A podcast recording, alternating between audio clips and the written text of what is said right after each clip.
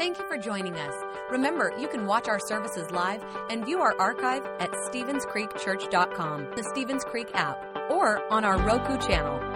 And if our ministries have touched your life, we'd love to hear about it. Send us an email to mystory at StevensCreekChurch.com. We hope today's message encourages and inspires you. Enjoy the message.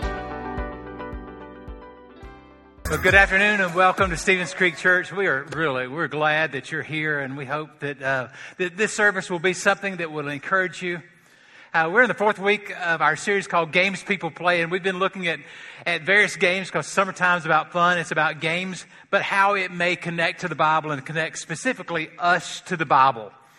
And so, uh, in our family, we love games and we love playing games with kids. And one of the uh, favorite things when we think about our children when they were growing up is the game hide and seek. And so now we're doing that with a little Forrest who is 17 months old, but it's more like the peekaboo game. You know, we'll take a beach towel or so, uh, or a blanket and put it over his face and we'll say, where's Forrest? And then we'll drop it and we'll say, there he is. And if you could see this live picture, uh, it would be Forrest clapping because he is so excited uh, that we found him. Know, I, am sure you have a lot of different games that you play with your kids. You know, you graduate from there, that they're hiding in the, the house and, uh, and so forth. It's always fun. But, you know, when you start thinking about games and specifically hide and, hide and seek, do you realize that hide and seek was the very first game ever uh, played out in the Bible? Bet you didn't know that. Aren't you glad you came to church this afternoon? Yeah, it's actually in, in Genesis chapter 3. Uh, the story fold, uh, unfolds like this. Adam and Eve were placed in the garden, and God said, You can have everything in the garden that you want, except, except you cannot eat from the fruit of the tree of the knowledge of good and evil. Anything but that. You know the story. They decided they wanted to eat of the fruit. When they did that, uh, almost immediately they felt it in their bones that they'd crossed the line. They'd made a mistake. They'd sinned. And they felt guilty and they, they, they wanted to cover it up. And so they got fig leaves, they sewed them together, they tried to cover up their, their mistake, their sin. Then it was uh, a normal occurrence for God to walk through the garden in the cool of the evening. And as he was doing that, he was doing like, Where's Forrest? They were saying, Where's, uh, Where are you? And they were hiding from God. Now, God knew exactly where they were, but that was the first time we see uh, hiding. And what we understand is that uh, that's our story. We know how to hide. And so many of us are good at that. And that we will try to hide um, portions of our lives, try to hide from God and from other people. Today I want to talk to you uh, from the second book of the Bible, the book of Exodus, about a man named Moses. Now, Moses has a very interesting story, and we see it in uh, Exodus chapter 12 that the first time we meet Moses as an adult, he has a shovel in his hand or, or so, and he's digging. Verse 12 says that Moses looked this way and then he looked that way. And when he didn't see anyone, he killed an Egyptian and he hid him in the sand. And so there's Moses. He's trying to hide his mistake. Moses has a secret now. I think a lot of us have secrets. What are you hiding? Is there a secret that you have? Is there a secret where if we were to go digging and we were to uncover some things, that we would find out things that you would not want found out? Hmm. All of us have them. I'm not speaking to just one or two. I'm speaking to all of us today. Several years ago, a guy named Frank Warren, maybe you've heard of him. Frank Warren was an artist, and, and he had this idea. He lives in Maryland. He said, um, he put on a postcard. He said, Will you tell me your secret, the thing that you won't tell anybody else? And then I want you to put it on a postcard and I want you to be creative and I want you to mail it to me. And so he had several of these cards printed up and he took it to the local coffee shops in his area and also uh, to the music venues. Now, what he thought was that he would get five or ten people uh, that would write their darkest secrets on that card and mail it to him.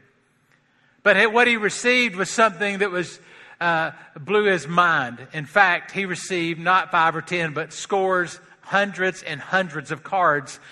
In fact, so many cards, postcards, that he made a book out of them and, and had the pictures of postcards of people's secret.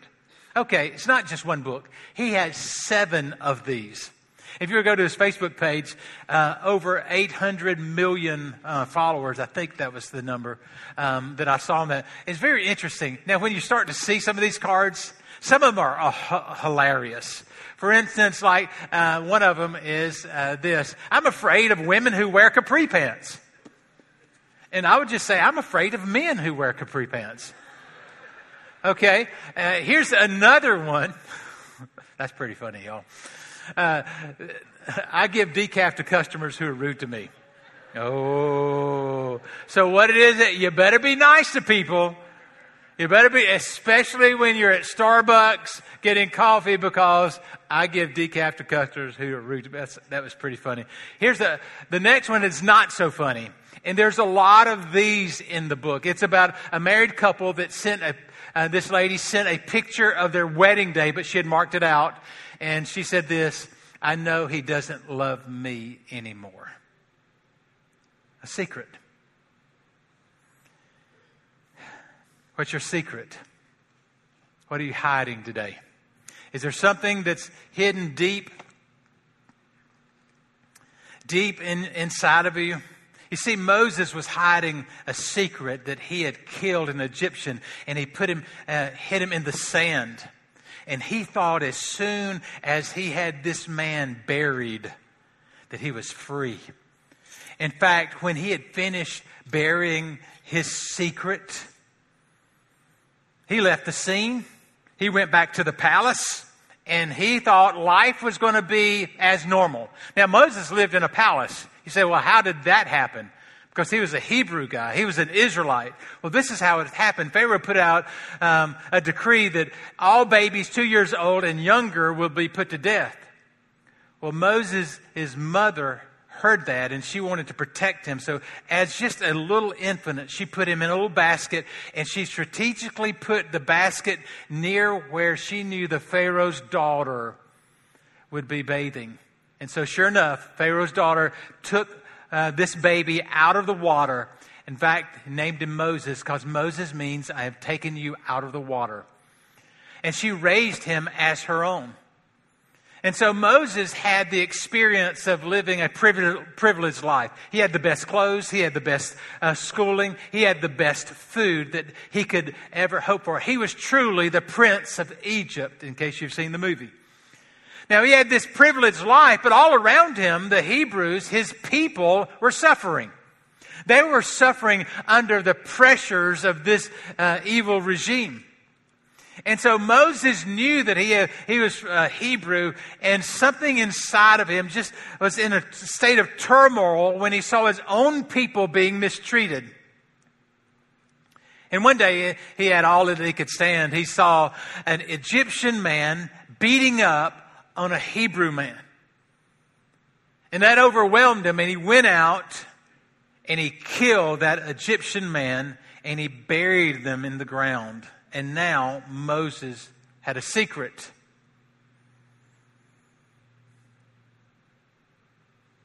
What kind of secret do you have? Are there anything, chapters in your life, or events in your life, or evenings in your life that you don't want anybody to know? You're happily married now, and you hope to goodness that your spouse does not find out about that chapter in your life. Or maybe you're gainfully employed now. And you're gainfully employed, but you hope that your employer does not research your resume because on your resume, or what should have been on your resume, are events in your life that would disqualify you from working at the company that you're working at. Secrets.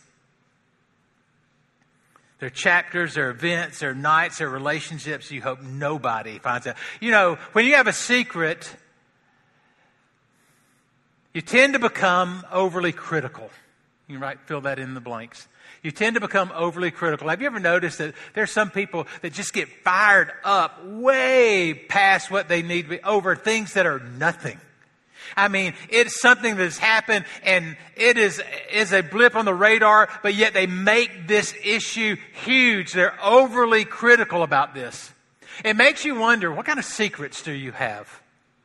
I mean, you're overreacting because of uh, this little thing over here.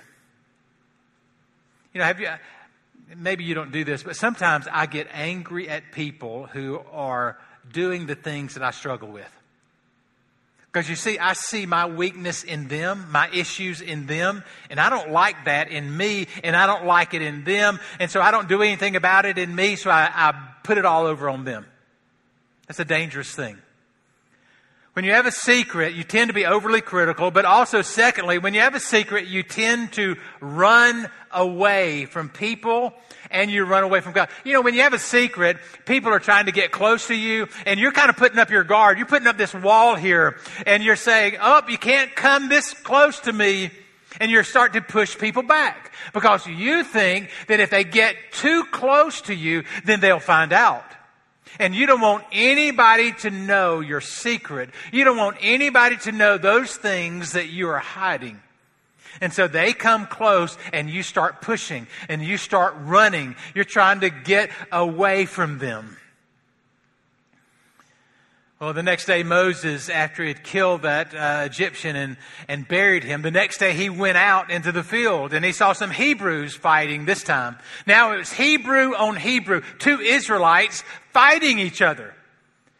And, and it really unnerved him. And he stepped in to try to break up the fight. He said, No, you can't be doing that. And one of them looked at Moses and said, Wait a minute. Who made you the ruler? And who made you the judge over us? Are you thinking about killing me like you killed the Egyptian? When that guy said that, it went right through Moses. He said, Oh my goodness. Moses knew that his secret was out and he ran. Next verse. When Pharaoh heard of this, he tried to kill Moses. But Moses fled from Pharaoh and went to live in Midian where he went and sat down by a well. So Moses is on the run. He is a fugitive trying to get away from Pharaoh because Pharaoh has the word out that he's, he's going to kill Moses. So he hits the road and starts running. To go from Goshen down to Midian is 375 miles. It would be like you leaving Augusta uh, on foot, getting on I-20 and driving to Tuscaloosa, Alabama. About 375 miles. He's on the run. He's trying to get away from his past. He's trying to get away from everything. And he shows up in Midian and he's sitting by this well just trying to get some water. And then seven girls show up. Seven girls from one family show up at the well uh, to feed their, uh, to water their, uh, their flocks, uh, their sheep. While they were there, there's another group of shepherds that came uh, up there and threatened the, the young girls. And Moses didn't like that. He was a man of justice. And he stood up and said, No, you can't do that. And he, he took a stand for these young women. And those uh, other shepherds noticed his uh, robe. And they thought, they thought, He's just not an ordinary person. He's a person of influence. Look at that robe. And they left. So these girls go home and tell their dad. Their dad's name is Jethro. He said, You wouldn't believe what happened to us today at the well. We were just trying to get water. There's a group of guys that, that threatened us. And there's this strange man there that stood up for us and had those guys uh, to leave. And Jethro said, Well, what was his name? Well, we don't know. Where's he at now? Well, I don't. Why didn't you invite him home? And so they ran out and they, they got him to come, and, and Jethro fed Moses. He provided a place to, for him to stay. And after some time, Moses married one of his daughters, Zipporah. After they were married, after some time, they had a baby. And Moses went to name the child. We pick it up in verse 22. Zipporah gave birth to a son, and Moses named him Gershom, saying, I have become a foreigner in a foreign land. And that's what Gershom means. I, am this foreigner. In other words, Moses is living here in Midian. Moses doesn't belong here in Midian. He's, he feels like he is a foreigner in a foreign land. He feels like that he can't go home. He's just out there. He can't go home. He is hiding out in the desert. He doesn't want to deal with his past. He just wants to cover it up. We do the same thing. We try to hide out in the desert. Some people move great distances to try to create a new life, to start over again. Because we're running from our past. We're trying to hide out. We don't want to deal with it. We don't want to deal with the, um, our struggles. And whether our struggles are with, with chemicals, whether our struggles are with relationships or money or whatever else, we try to run from it. But there's this past underneath it all, and this past seems to, uh, to seep up and try to control us. And what we notice is, is that when people try to get close to us, we get defensive and we push back. That's what Moses was doing. Moses hid for 40 years. And at this point in the story, 40 years into this, uh, this running, 40 years later, he's 80 years old. He is 80 years old. He's created, he's carved out this neat little life. He's a shepherd himself. He is out in the fields taking care of the flocks and he notices over at a distance, there's this bush that is on fire. Now that's not uncommon. This is the near Middle East. This is a hot desert type of uh, climate and it is not uncommon for um, a bush to combust. But what was different about this bush is that it was on fire, but it was not being consumed. It was not burning up. I mean, most time we see a fire, then the fire eventually goes out because uh, the fuel of the fire uh, uh, goes out. Not this case. So Moses walked over there and he walks up to the bush. We see this in, in chapter 3.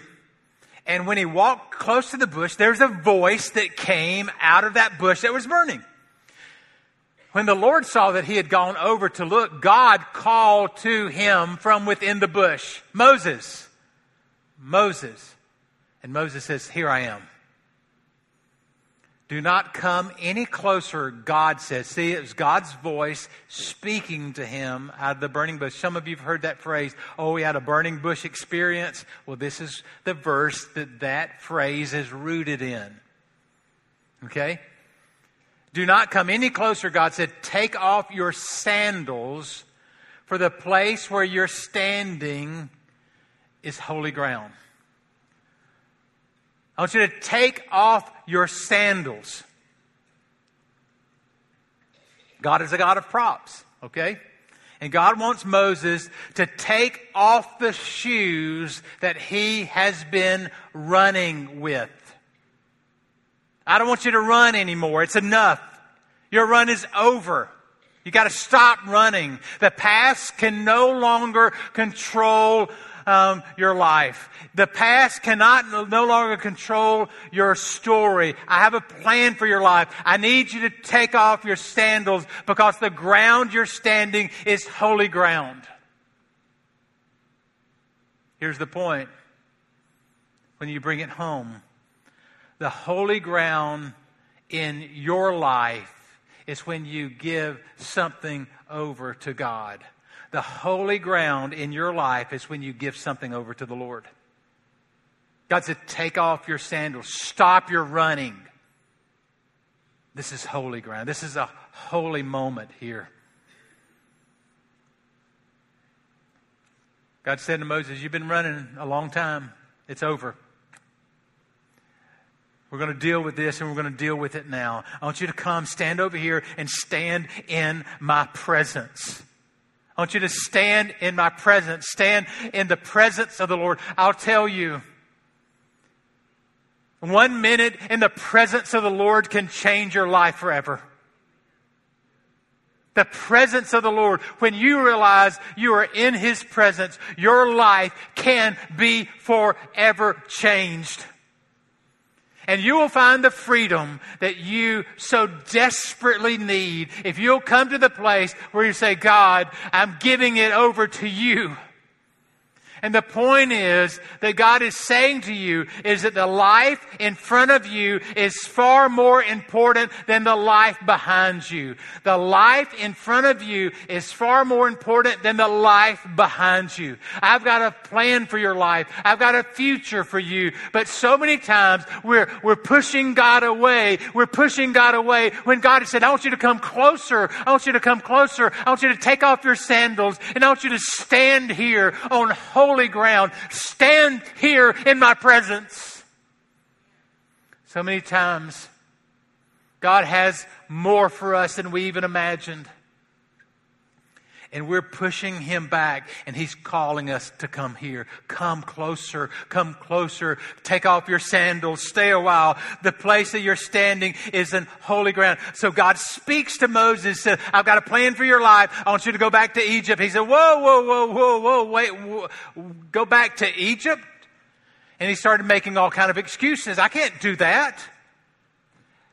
I'm not the person. Don't you know I've got a speech impediment? And that's true. Moses had a speech. I can't speak before the Pharaoh.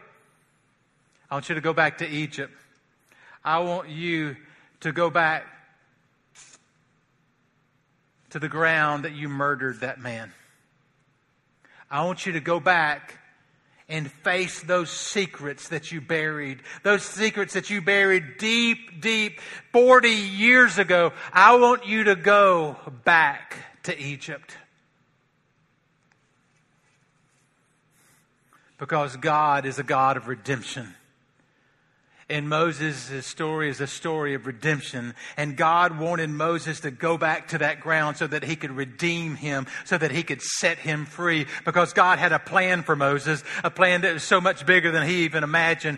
And he knew that God but before he could set the Israelites free from the oppression of Pharaoh, he had to set a man free. And Moses had to be that man where he could find freedom and redemption in his own life before he could impact the masses. Before God could ever set the Israelites free, he had to set Moses free. Here's the point God wants to set you free so that He can use you to set others free. God has a plan for your life. God has a mission for your life. God wants to use you, but instead of running away from Him, I want you to run toward Him. I want you to say, God, give me your presence. God, let me sense your presence. Because one moment in God's presence can change your life forever. He said, okay, Marty, I get it. I understand. I see the story. I see the connection. I see those secrets that I have. I see that call to a, a holy life, but I don't know what to do. There are three things that I want you to do today. Three simple things. And I believe these are three simple steps that will lead you to a place of freedom. The first thing I want you to do, I want you to take it to God. Take it. Now, we probably should circle that word it because that word it means a lot of different things to a lot of different people. To those of you that are watching online, what is that it that you're struggling with? To those sitting in this auditorium, what is that it? What is that thing? Is it pornography? Is it alcoholism? Is it cigarettes? Is it a food addiction? Is it a multiple relationship? What is that? Whatever it is. Because here's the deal all of us have issues. All of us have issues. And we're here trying to just come clean with the it. That's our issue. And if you say, I don't have any issues, well, that's your issue. Okay? That's it. So whatever it is, we're going to take it to God. This is the message of Paul to the Roman um, church when he said, Therefore, do not let sin reign in your mortal body so that you obey its evil desires, and do not offer the parts of your body to sin as instruments of wickedness, but rather offer yourselves to God, for sin, what? Shall not be your master. Sin shall not be your master. It's not going to have control over you. You know, when I was growing up, there was a cartoon character named uh, Popeye the Sailor Man. Now, some of you who are over 40, you probably have seen that. Um, others have seen it um, in reruns or so. But Popeye the Sailor Man, um, when he would come to his breaking point, you know, he's at this place, everything's against him, he's at his breaking point. What does he do? He grabs a can of spinach, right? And then he says, I've had all I can stand and I can't stand it any longer. I, have had all I can stand. I can't stand it anymore. And he would take that. Some of you this afternoon, you're at your breaking point. And you've had all that you can stand. And you feel like Popeye, I can't stand it no more. Today is the day that you're going to come clean because this is holy ground. This is the ground uh, where God's presence is here and God's presence is active. And today we are going to take it to God, whatever that is, that it is. We're going to take that problem. We're going to take that struggle. We're going to take that difficulty. We're going to give it over to the Lord and say, I can't take it anymore, God. I need help. I need your power. I need your strength. I need your anointing. And God, if you don't come, I don't know what I'm going to do. Have you ever prayed like that?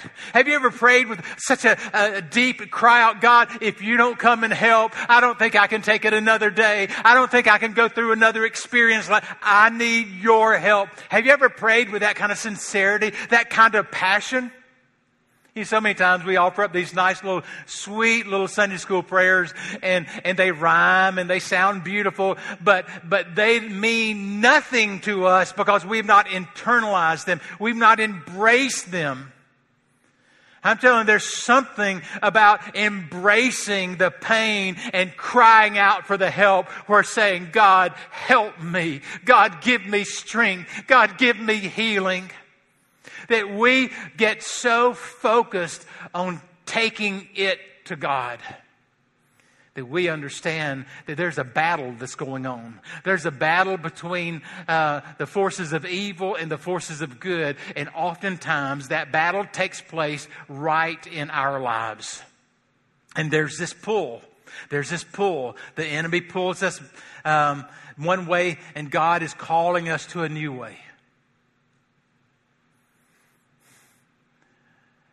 And to those of you that are struggling, I want you to understand the words of 2 Corinthians chapter 10 and verse 4.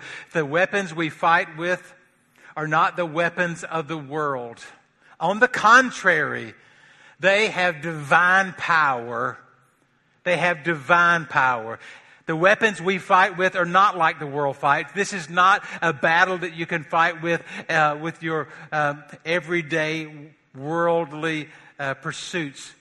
But on the contrary, you have divine power to demolish strongholds. That means that the power of the Holy Spirit is going to be active and it's going to demolish those things that are holding you back. Have you ever felt like that there was a glass ceiling? Have you ever felt like that every time you take two steps forward, you ended up taking three steps back, that you just can't catch a break?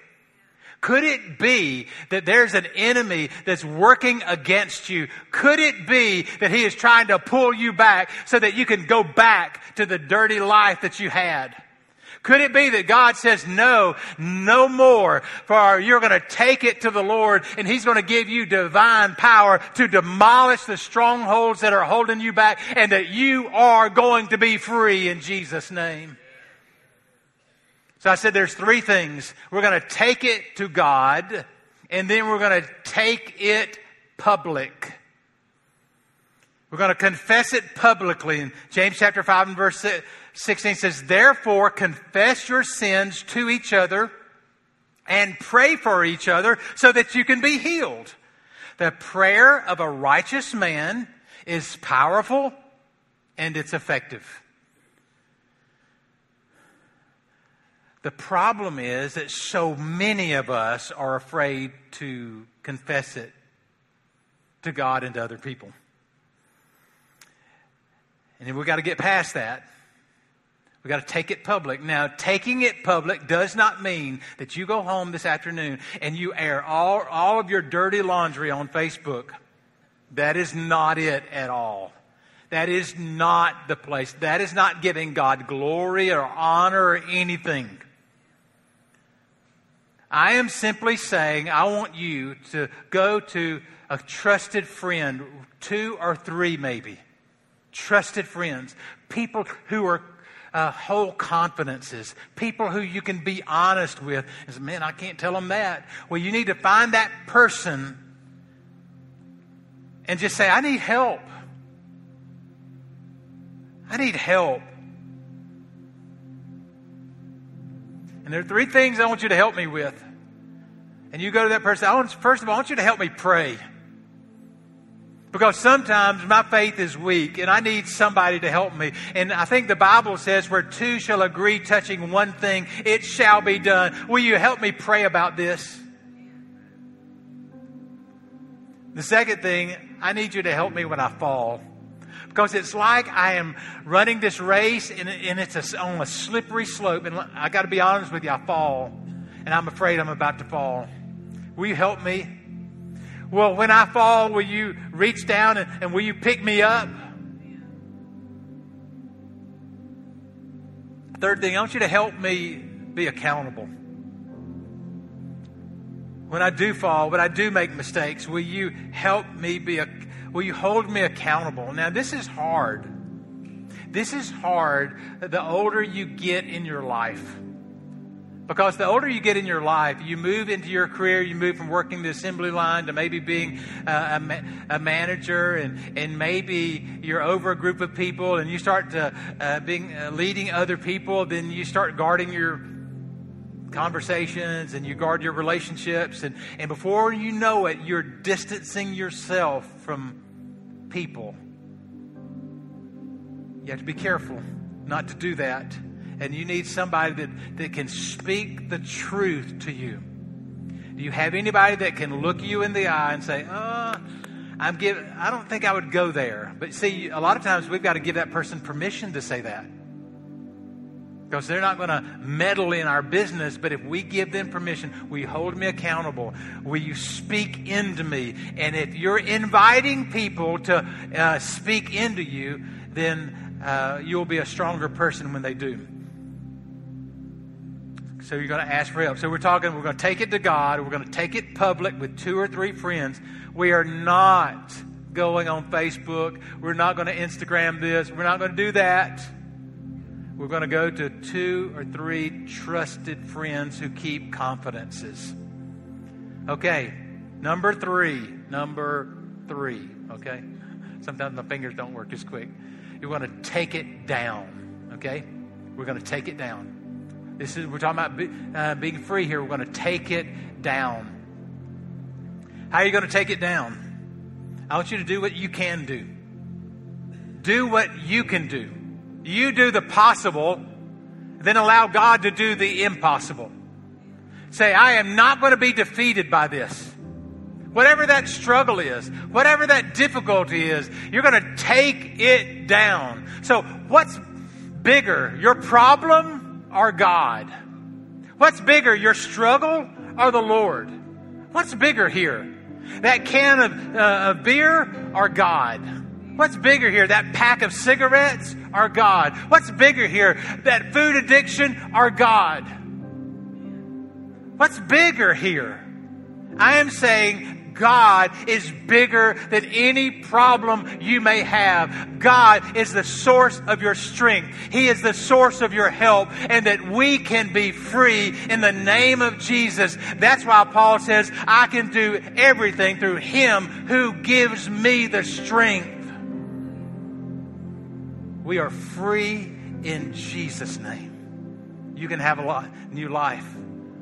But you got to come to the place where you're willing to admit it saying, God, I've made mistakes and I've buried them deep, deep, deep. And today I just want to come clean. I just want to say, forgive me, cleanse me, make me new. Make me into the kind of person that you would have me to be.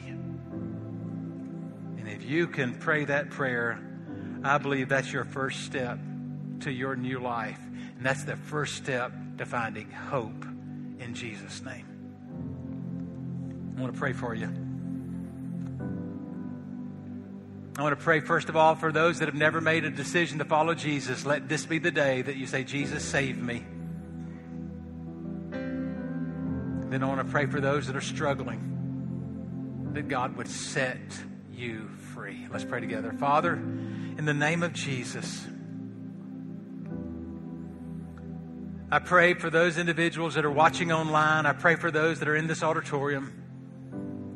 Those that never made a decision to follow Jesus, as they take that step of faith and say this Jesus, save me. Just say that. Say, Jesus, save me. Pray this. Say, Jesus, forgive me. I want you to say this. Say, Jesus, make me into the kind of person that you would have me to be. I receive your life. I receive your forgiveness. I receive hope in Jesus' name. Now, Father, I pray for those individuals that have that they understand the struggle, and I pray that this is the day that's a turnaround day. That in the future they'll look back to July the 22nd, 2018, says that was the day that, that I turned it around. That was the day that I took it down. And so, Father, I pray right now that the power of your Holy Spirit would rest upon, uh, uh, Lord, this church and the individuals in this auditorium and those watching. And God, we receive your strength and we receive, uh, Lord, that ability to, to move forward in spite of it. And God, we recognize that this is holy ground and we're taking off our sandals and we're saying we're not going to run anymore. But we're giving our life to you, O oh Lord. And we're asking you to show us your glory and show us your presence in Jesus' name. Amen. Thanks for listening. If you would like to help support the ministries of Stevens Creek Church, please go to StevensCreekChurch.com and click the Give button. See you next time.